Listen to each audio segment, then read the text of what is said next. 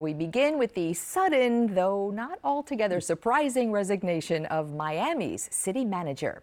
Leading that public drama, Commissioner Joe Carollo. With the commission's balance of power now tilted in Joe Carollo's direction, he moved to fire Gonzalez last month, accusing the manager of abusing his power for personal gain. That move failed to uh, win by one vote, but the investigation into those accusations is underway. And this week, Gonzalez made his own move by resigning. Emilio Gonzalez never did get to present his side at the commission meeting after three commissioners voted to fire him. He joins us right now, live for that and a deeper dive into this week's drama. Good morning, Mr. Manager. morning. Still on the job, Yes, is that right? Yes, ma'am. Thank you. Emilio, yes, we've seen your letter of resignation, but go through it for us. Why did you resign? Well, it just reached the point where I had to balance um, what is the important business of running the city of Miami and some home issues that I needed to take care of. And Your based, wife, Sildens. yes, sir. And and based on um, the last two commission meetings, I figured, you know what, I think it's time to go. This is a good time. You always got to know when to get on and when to get off the ride. Uh, our city has. Uh, has performed in, in, in a spectacular manner over this past two years. Mayor Suarez, um, I think, has, has done wonders in, in promoting and projecting our city. Our finances are fine. Our budget is less than last year's, which never, I, I explained that to somebody in Tallahassee and they looked at me funny. How do you have a budget smaller than the year before? Well, it's hard, but you do it. Um, our reserves are fine. Our, our investments are up. So I thought this was the right time to do it. Okay, so that was very diplomatic, and anyone who has watched a Miami City Commission meeting knows that that's not always the rule of the day, for better or worse. So, in, in also in your resignation letter, you put policy discussions gave way to personal destruction, and so with that very diplomatic answer, there is a an underlying personally destructive atmosphere on that commission and involving mm-hmm. really the city that affects the city, the employees, the residents. I'd like you to speak to, Mr. Manager, why is that? And and you by design or default were part of that. Well, you know, why is that? It's hard to say. Normally, when you have a city that is, is running well, a city that be, is pretty much the envy of the rest of the country, a city that is a brand in and of itself, um, you want your, your political leadership to embrace that and take advantage of that and run with that. And, and it hasn't happened here. And, and like I said, we have, we have a mayor that I will tell you is probably one of the most honorable and decent people you'll ever meet. Um, we have a city that is where everybody wants to come. When I was a director of immigration, um, I used to, in my speeches, say Miami is one of the few cities in, in the world where people are literally dying to get to. And back then we had people washing ashore. Um, and, and all my letter was is a reflection of what was being told to me. I, I would go to the grocery store, I would walk my dog, I, I would go here, I'd go to a restaurant, Yeah. and, and people would come up to me and say, What's going on? Yeah, but, but Emilio, those good reviews stopped with Joe Carollo. Commissioner Carollo is your chief antagonist. Uh, and this week, he not only tried to punish you for your comments as you left, but also tried to reduce your salary to $15 an hour. Right. Now, he said that wasn't, he told me, I asked him, he said, no, that's not trying to humiliate him, just trying to sort of humble him, I guess. Well, I, to be clear, I did not watch the commission meetings. Um, I'm going to this week sometime, but I did get enough text messages or phone calls to tell me, you know, I, I, I don't know what, what's in his mind. Uh, I, I always carried myself in a very professional manner. Um, I, I have resigned from my position. I will talk to the mayor sometime this week to see when the actual effective date will be, but it probably won't be much more than a couple of weeks from now. So, so the, the animus of wanting to pile on or, or, you know, me leaving not under my terms, but somebody else's terms may be behind this, but I try not to get in his head when he makes those statements. So he's he's made some public statements, so we can get outside of his head. We can sort of parse what, what he said to both Michael. Uh-huh. We spoke to the commissioner the day they went to fire you. He said a couple of things that stuck out in my mind. That he, he felt you run the city like a military dictator, is what he said. um, his new, the newest commissioner, Alex Diaz de la Portilla, who is an ally and sort of changes the balance of power mm-hmm. on that commission, said that his impression was that you don't communicate well with commissioners, that the processes of the city they are left in the dark, uh, and he would like to start fresh. So those are some public criticisms of you that you can now address. Okay, and Manolo Reyes, for the, what it's worth, Commissioner, made sort of the same criticisms as well. Well, what, what you have is, look, I, I, I spent my adult life in the military, and in the military, you work on policies and processes and priorities.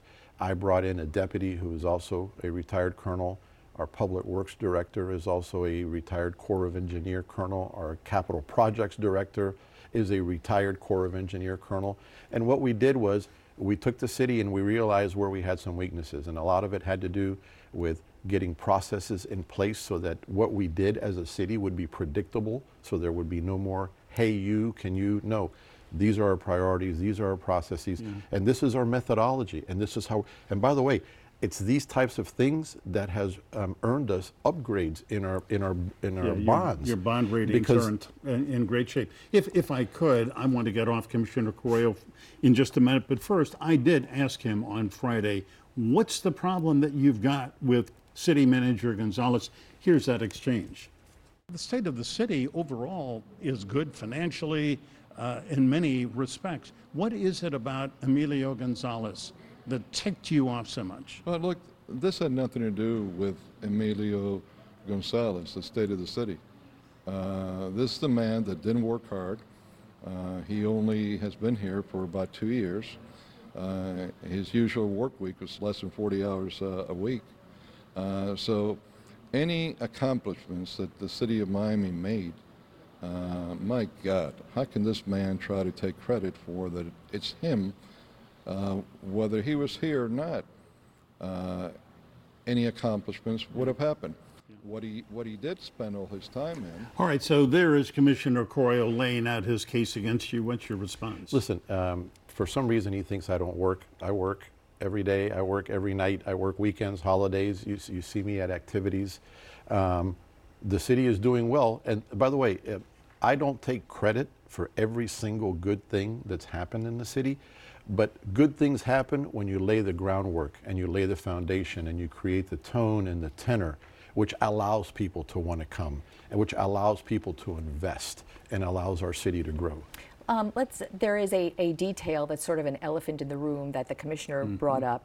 The, uh, he's calling for, and in fact, in a way, got an investigation into allegations that you sort of bullied the code enforcement department to allow some unpermitted work at your home. W- worth it to say that a, a, businessman on Southwest 8th Street accused Joe Carollo of pretty much the same thing. Um, but a- answer to that, d- did you do something like that? Would you invite an investigation Listen, into I, I, that? I, I would invite an investigation into that as long as it was an impartial investigation. No, I did not do that. In fact, you can interview any city employee you want, and they will tell you that that never happened. Um, I have the permits I was told I needed. And, and, you didn't fudge any documents, change them in order to make it look like you qualified for that permit? It, there's no need to do that. I mean, it, um, our permitting system, in fact, we have an electronic permitting system. Um, so so there's, there's actually no reason why you would do that. It's just a, a, a permit um, to repair a, a, deck in the back of my house. So you uh, welcome an investigation into making sure that all was up and up? I'm welcome to an investigation. I'm not real comfortable right now with an investigation done, and, and the mayor said it the other day, I'm told, um, by an entity which is controlled by the same people that are accusing me. Um, that, that I have a problem with. But uh, if they want to talk to anybody in the, in the administration, they want to talk to any employee, they want to talk to anybody from the department director down to a secretary, they're more than welcome to. But because this is still, one of the reasons I haven't really addressed this is because we're still into the can he or can he not do an investigation, and I just want yeah. that to, to end before I actually go out, go into it. All right. Well, Emilio Gonzalez, you used to run Miami-Dade County Aviation, MIA, a colonel. You ran the immigration services.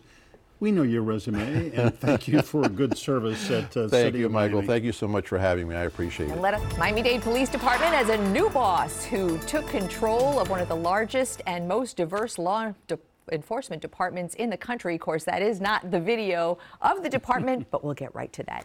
Uh, the appointment really not a huge surprise. Director Freddie Ramirez's elevation from the department's number two has been part of an officially unofficial succession plan. Freddie Ramirez is a 25 year veteran of the Miami Dade PD. He has worked everything from narcotics to homicide police operations, and for the last four years, second in command to Juan Perez, and now he is in command. Freddie Ramirez, great to have you come in. Thank you very Sir, much. Thank you for Your having first me. week and your first Sunday morning at the table. Yes, ma'am. Hopefully, many more.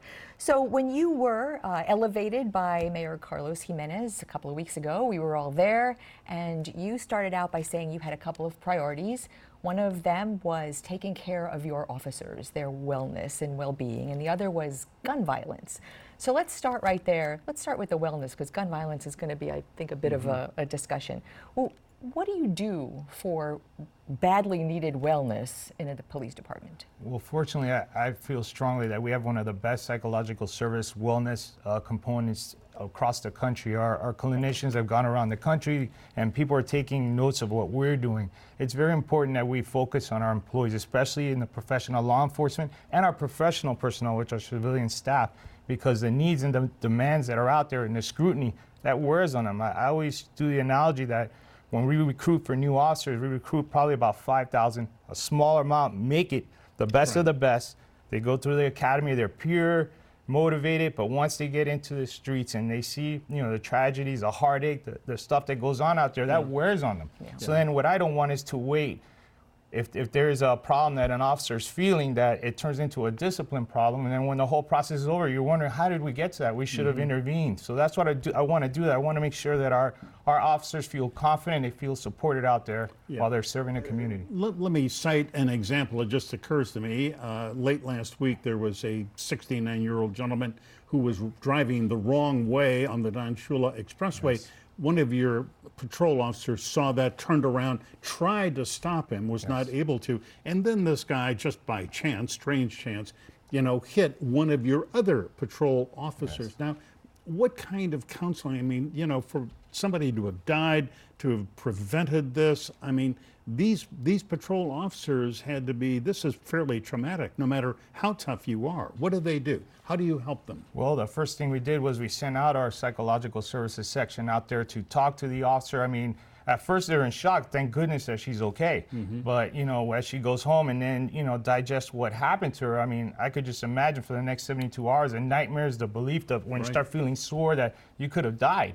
Not to mention my responding officers. Remember, they're doing their patrols. They hear the what we call a 315. They're rushing because they're expecting the worst. You're hyped up. You get there, and thank good everybody's hugging, and you're Right. checking on the victim of the accident. And you got to control the chaos of the scene, and it, you know, and then back to a normal call. So imagine that yin and yang, back and forth, back and forth, till the next thing that pops off, which is unpredictable. Let- Let's uh, let's talk about the gun violence component. That is such an issue in our community, and and it takes different forms, really, Yes. in, in various parts of our community. Um, you've been at the department 25 years, ma'am. half your life, and I'm going to remember that 25 years ago, gun violence was a an issue. What can you do differently? What are your what is your vision for, may I say, finally moving the needle?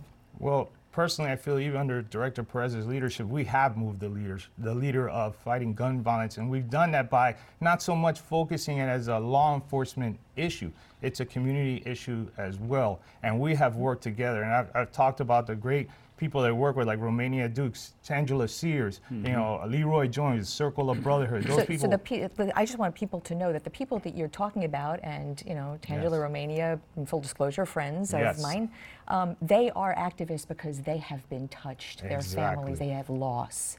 Um, but what, what you're saying is sounds great, but there is right now still that issue. Yes. Yeah. And I'll, I'll give you an example. Just over the weekend, a 16-year-old male was shot in the back of the head, targeted. Yes. But the problem with policing that is we have all the resources out there. our officers are doing everything they can, but I cannot control intent. I cannot control somebody who texts somebody and tells them so and so's right there who upset me about something maybe three months ago and decided to resolve that problem not by a fight, not by a bad word, but by pointing a gun. me- and that's a part where police really it's it's a difficult position to be in. That's where the community Can I just, groups. uh, Director, I just yes, I, I, don't mean to interrupt you, I just want to make sure we fill it all in. Yeah. Is there a component of law enforcement prosecution?